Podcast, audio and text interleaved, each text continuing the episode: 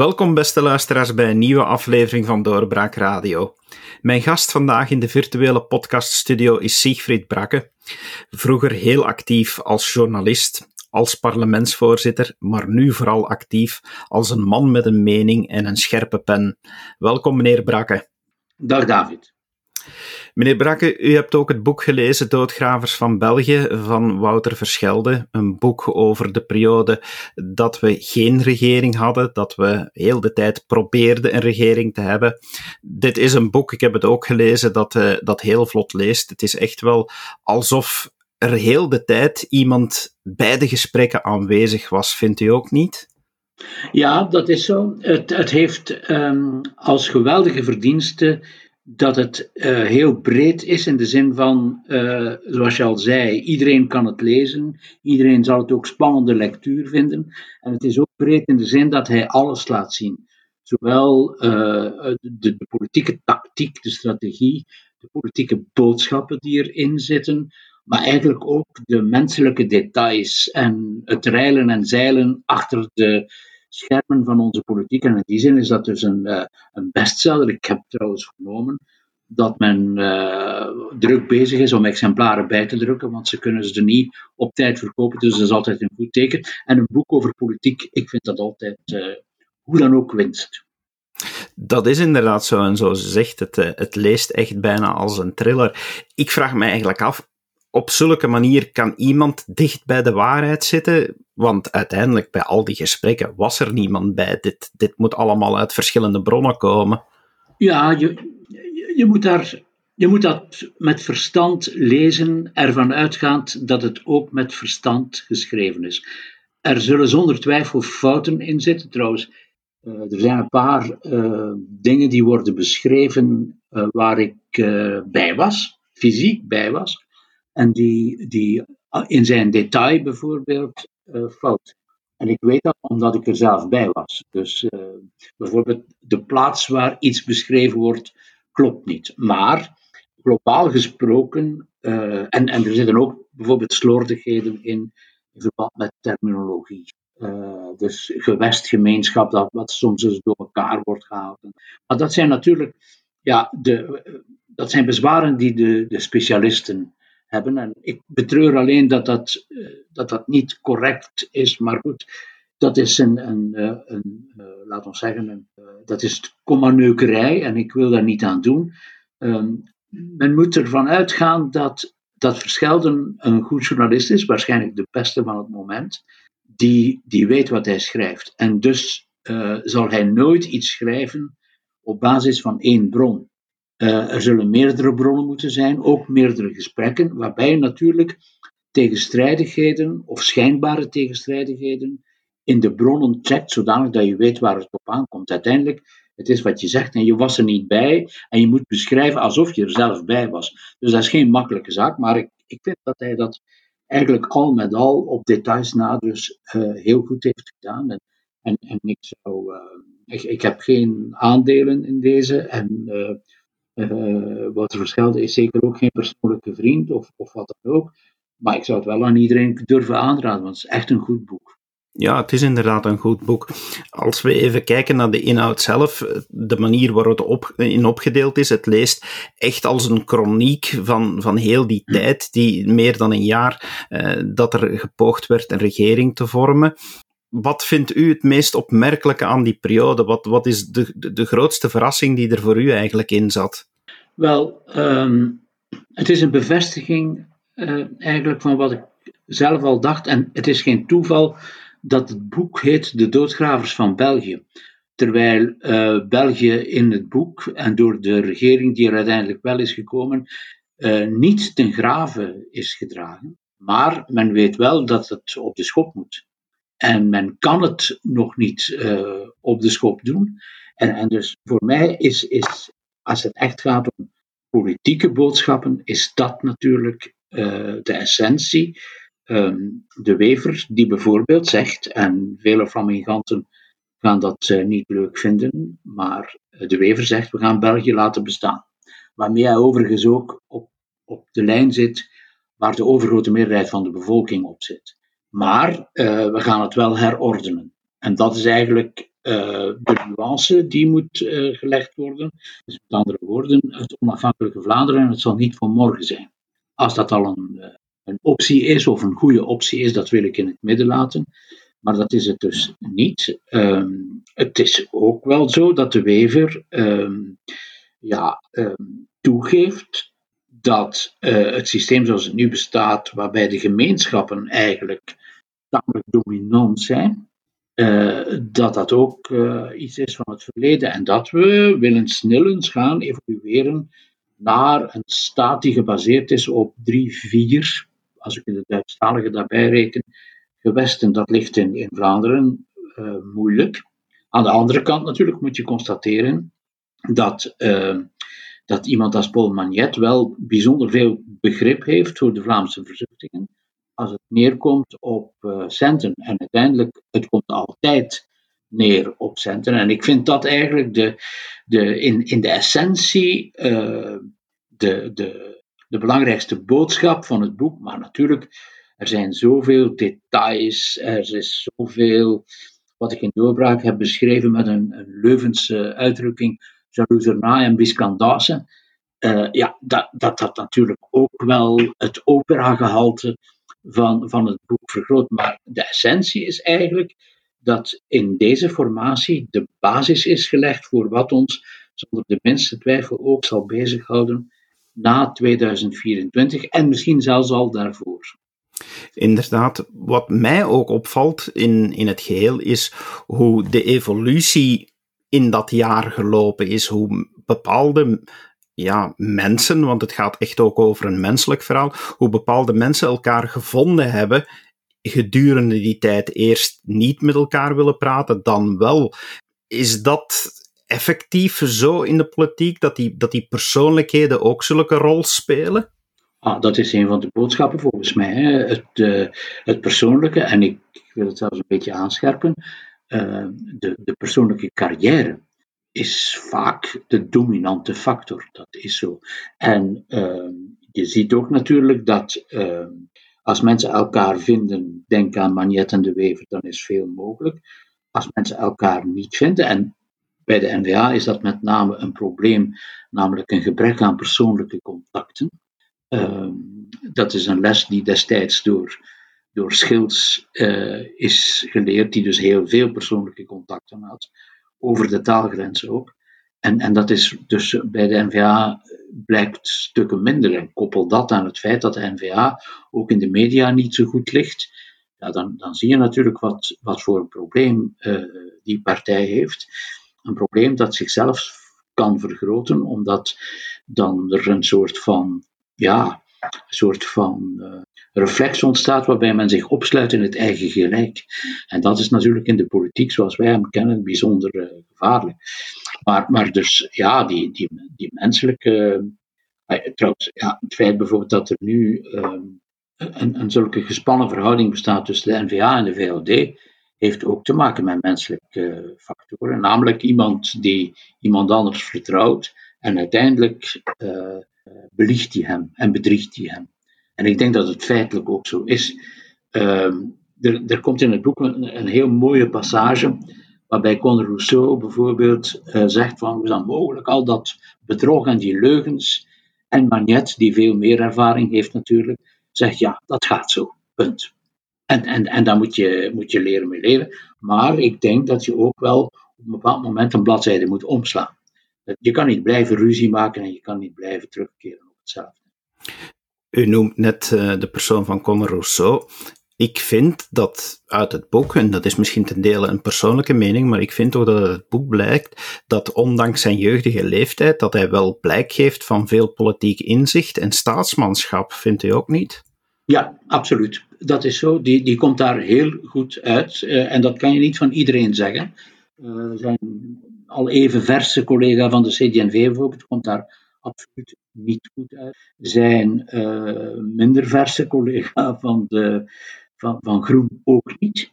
Uh, en, en, dus, uh, ja, bedoel, het, het is wat het is. De, de mens is niet echt een belezen intellectueel, zullen we maar zeggen. Maar hij snapt het wel en waarschijnlijk heeft hij zelfs ook um, een idee over waar het met zijn partij naartoe moet. Ik, uh, ik zal zeggen dat ik er hem van verdenk dat hij met vooruit naar het Deense model veel meer geneigd is dan naar het uh, andere model uh, wat we gewoon zijn of wat er geweest is. De vraag is natuurlijk alleen of hij binnen zijn eigen partij dat erdoor krijgt. Daar heb ik gigantische twijfels over. Een andere figuur die opvalt, uh, en die altijd opvalt, is meneer Pouchet van de MR. Dat is echt wel duidelijk dat hij al tijdens die regeringsvorming een persoon is die aversie oproept bij anderen en die als een stoorzender wordt ervaren. Ja, maar uh, hij is wel onwaarschijnlijk intelligent. Uh, hij, is, uh, ja, hij is de man die, die, die inderdaad dikwijls een, een stoorzender is, maar hij wint eigenlijk ook veel. En hij kan er ook tegen dat hij verliest. En, en dat is echt een, een fenomenale figuur. Hè? Overigens aan het hoofd van een partij waarvan ik mij afvraag waarmee die de laatste 50 jaar bezig zijn geweest. Dat is dus echt een, een troepje amateurs, als je dat leest. Overigens, Boucher gaat ook naar alle onderhandelingen helemaal alleen. Hij brengt niemand mee. Uh, behalve als, er moet verzoend worden, dan mag Sophie Wilmezes meekomen. Maar voor de rest bestuurt hij dat helemaal alleen. En dat is natuurlijk ook wezenlijk liberaal, zeer individualistisch. En, en de rest, die, die doen maar wat. Hè. Dat is een zeer merkwaardig personage. In, in de, nog een reden eigenlijk om het te lezen. Wat ook opvalt, dat is dat er eigenlijk heel veel gewacht is in die periode. Gewacht op de wissel van de macht bij heel veel partijen, nieuwe partijvoorzitters, die moesten verkozen worden. En dat je merkt, ja, in al die tussentijd wordt er gepraat en sommige partijvoorzitters willen dan liever blijven. Dat heeft toch blijkbaar voor heel veel vertraging ook gezorgd. Ja, maar ik vind dat eerlijk gezegd niet, uh, niet abnormaal. Je moet, denk ik, de tijd geven aan de tijd, zoals, in de, zoals Mitterrand het ooit heeft gezegd. Uh, plus natuurlijk, um, op de lange duur ontstaan er van die zeer merkwaardige deals eigenlijk. Als je leest in het boek hoe um, het, het, het niet bespreken van het abortuswetsvoorstel gekoppeld is aan uh, het sluiten van de kerncentrales, ja, dat is natuurlijk wel zeer merkwaardig. En, en ik, ik, denk dat vaak van, uh, als binnenkort, eind van het jaar, zou blijken dat de, de kerncentrales niet kunnen gesloten worden, omdat er veel te veel moeilijkheden zijn als je ze sluit, zowel op het vlak van bevoorrading als op het vlak van prijs, als eigenlijk ook zelfs ecologisch, omdat je dan de CO2-uitstoot gaat uh, verhogen. Ja, dan, dan gaan we dus meemaken dat, vermits die twee in de deal zitten, dat de discussie over abortus ook weer losbarst. Dat is natuurlijk te gek voor de woorden, want het een heeft met het andere echt deze keer niets te maken. Maar ja, bon, zo gaat het in de politiek. Men maakt daar een deal over en dat is het dan. Over deals maken eh, gesproken, een figuur die verrassing, verrassend genoeg eigenlijk ook heel actief is in deze periode, is de koning. Hij, hij, speelt toch echt wel een actieve rol als je dit verhaal goed volgt. Ja, maar een, een, een verstandige rol.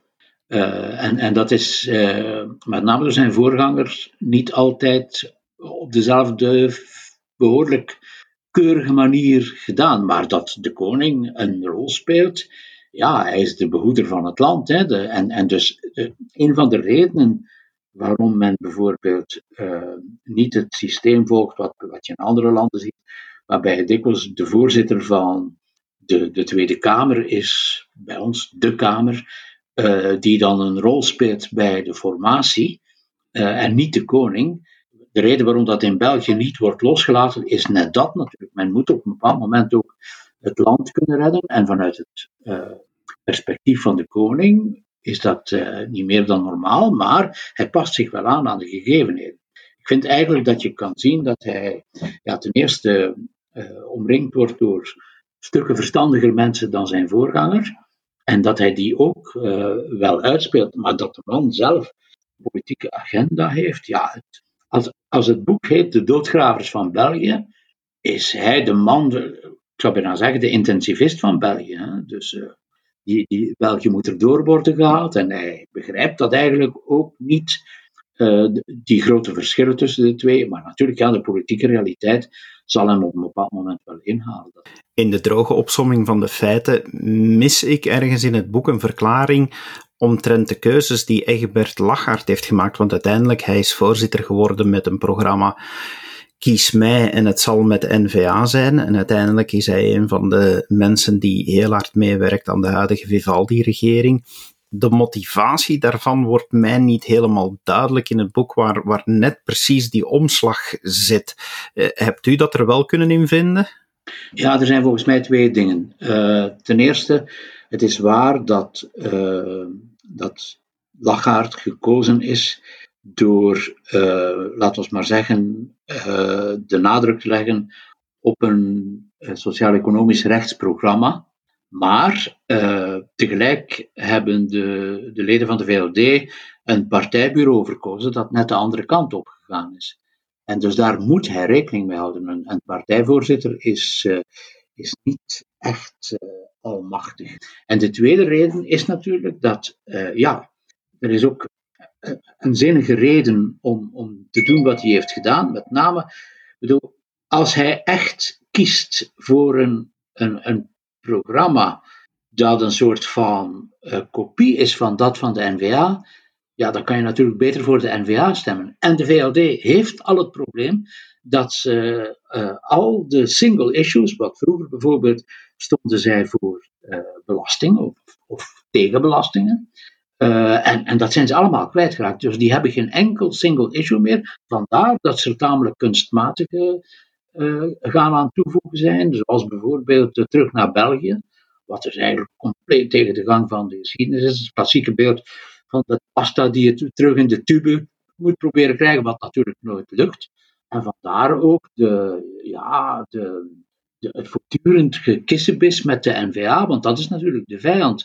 Overigens, het omgekeerde is ook waar. Als, uh, het, als de NVA nog kan groeien, dan zal het niet zijn door stemmen weg te halen, of niet uitsluitend zijn door stemmen weg te halen bij het VB, maar met name in, de, in het centrum, waar men al heeft toegeslagen, en dus met andere woorden, waar men de VLD en de CD&V verder zal uithollen. Zo simpel is het.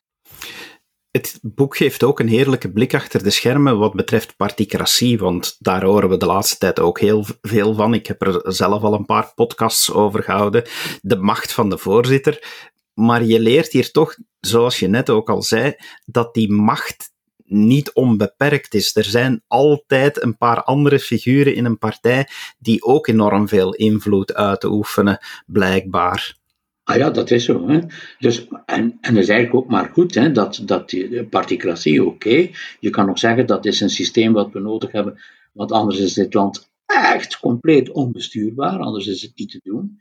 Maar gelukkig moet je constateren dat, dat, uh, ja, dat de voorzitter lang niet alles te zeggen heeft, dat er dus ook allerlei andere krachten spelen. Uh, en, en met name bijvoorbeeld bij de VLD zie je dat die partij evenveel of, of meer uh, energie moet steken in de interne gevechten dan in de gevechten met de anderen. Wat natuurlijk een beetje een, een, een, vreemde toestand is. Maar het geldt dus ook voor alle andere partijen. Dat, dat is zeer merkwaardig, maar dat is tegelijk natuurlijk een geruststelling. Hè, dat er dus ook sprake is van een interne democratie. Um, democratie is meer, laten we het nooit vergeten, dan, uh, dan meedoen aan verkiezingen en nu aan de regels van de verkiezingen houden. Democratie betekent ook interne democratie. Hè, en, dat is, uh, dat is de evidentie. En dat dan machten en krachten spelen, ja, ik, ik vind dat normaal. En ik vind dat eigenlijk tegelijk geruststellend. Uit het hele verhaal blijkt ook vind ik zelf weer, dat deze regering niet echt een, een coherent geheel is. Er zijn heel veel discussies, ook nog in die laatste week. Je, we weten inmiddels dat het regeerakkoord op vele punten vaag blijft. Ja, als je dit boek leest, dan weet je, oké, er komen nog enorme discussies aan in deze regering, want ideologisch hangt die niet aan elkaar. Ja, maar ze kan ook niet ideologisch uh, aan elkaar hangen. Uh, ja, men, men, zal keuzes moeten maken. Het is zo evident als wat dat. Uh, het is niet zomaar dat de begrotingsdiscussie wordt uitgesteld tot het najaar. Ja, dat is natuurlijk omdat men weet, als men eraan begint, dan heeft men alweer geen vakantie. want dan, dan gaan de discussies nemen. Maar die interne spanning, dat, die is er. Men zal het onverzoenbare moeten verzoenen. En dat is altijd een zeer moeilijke oefening. Maar je ziet natuurlijk ook hoe men ehm, eigenlijk heel veel discussies ehm, in, in, in het midden heeft gelaten. Hè. Bijvoorbeeld, ehm, en dan heeft iedereen uh, altijd een deel van het zinnetje aan de goede kant. Er staat een zinnetje in het regeerakkoord dat er geen bijkomende belastingen zijn, behalve in het kader van de budgettaire discussie. Ja, dat, dat betekent natuurlijk dat het eerste het tweede opheft en omgekeerd. En dus iemand als Boucher zegt, ja, maar in het regeerakkoord staat geen nieuwe belastingen.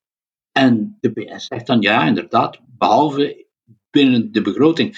En laat er nu net op het vlak van begroting zo'n gigantisch probleem zijn. En dan weet je natuurlijk waar we aan toe zijn. Zo simpel is het. Hè. U hebt zelf ook al een stuk geschreven over een ja, laat ik het uh, pikant detail noemen in het hele verhaal, uh, omtrent de positie van eerste minister Alexander de Croo. De, uh, een probleem dat hem blijkbaar achtervolgde en dat een rol speelde in de regeringsvorming, met name een aantal berichtjes die hij stuurde naar een actrice uit de betere natuurfilms in Italië. Ehm, u stond er verwonderd van dat, uh, dat dat niet opgepikt werd door de mainstream media, maar in het boek staat er eigenlijk wel een verklaring voor. Blijkbaar is daar een akkoord gesloten met de baas van een grote mediagroep. Ja, ik weet dat niet. Uh, overigens, ik, ik, uh, ik vind twee dingen uh, vooraf. Ten eerste, ehm, dat soort dingen behoort tot de privé en daar hebben media geen zaken mee. Ik herinner mij uh, van heel lang geleden, toen ik nog journalist was, dat er ooit een partijvoorzitter over iemand die was overgelopen naar een andere partij, uh, allerlei signante details uit dezelfde sector, zullen we maar zeggen, bekend maakte. En toen kwam er een, een collectieve reactie van het journalistieke corps, zeggend dat ze daar geen woord gingen over zeggen of schrijven.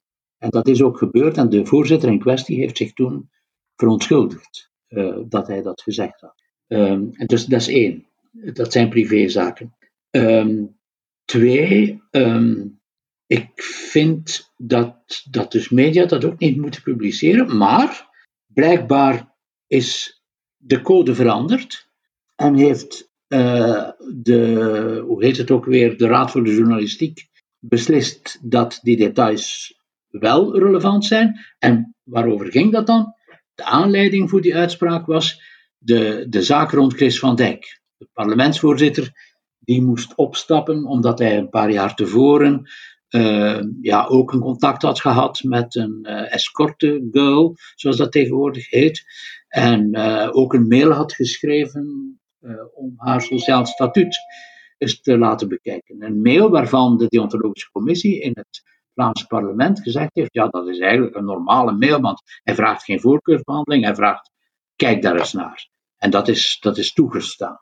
En dus eh, men heeft uh, Van Dijk dan echt uh, achtervolgd. Herinner u de 11 juli-viering, waar de camera's van de VRT en, en, Linda de Win de man echt letterlijk hebben achtervolgd. Wel, dan vind ik het zeer bijzonder dat in dit geval, waarbij eigenlijk de uitspraak van de Raad voor de Journalistiek, namelijk dat privé dingen invloed hebben gehad op het publieke functioneren. En in, in, in het boek van, van Verschelde zie je dat, dat daar geen woord wordt over gesproken. Dat is trouwens ook de reden waarom uh, de doodgravers van België niet dat detail, maar het geheel zo weinig aandacht krijgt in onze pers, omdat men natuurlijk wil vermijden dat men daar niet over schrijft. En dat men het verwijt zou krijgen, hoe komt het dat je daar niet over schrijft? Dus zwijgt men over al de rest ook. Dat is voor mij het belangrijkste. Um, blijkbaar is er een akkoord, of weet ik wat, ik weet dat allemaal niet. Ik, ik, ik constateer dat men dat verzwijgt. En ik heb het in, in doorbraak uh, een beetje plastisch omschreven. Uh, de ene boer Bavo is de andere niet. Hè? En dus de ene mag katjes knijpen in het donker en heeft dat geen enkel uh, publiek gevolg, wat dus aanwijsbaar fout is. En bij de andere, waar dat publiek gevolg er niet is, en het is ook bevestigd door de deontologische wet, is dat een huizenhoog probleem die onmiddellijk moet aftreden. ik kan daar niet tegen. Ik vind dat vanuit uh, media-standpunt vind ik dat, uh, dat, uh, dat verschrikkelijk. Trouwens, ik ga er iets aan toevoegen en dat is compleet nieuw. Ehm, de reden weet ik uit contacten. De reden waarom men dat niet heeft gedaan, zegt men, of zeggen sommigen, die ik niet ga noemen, is dat als men dat uh, ging bekendmaken en als men daar ging over schrijven, dat dat de NVA en met name Bart de Wever goed ging uitkomen.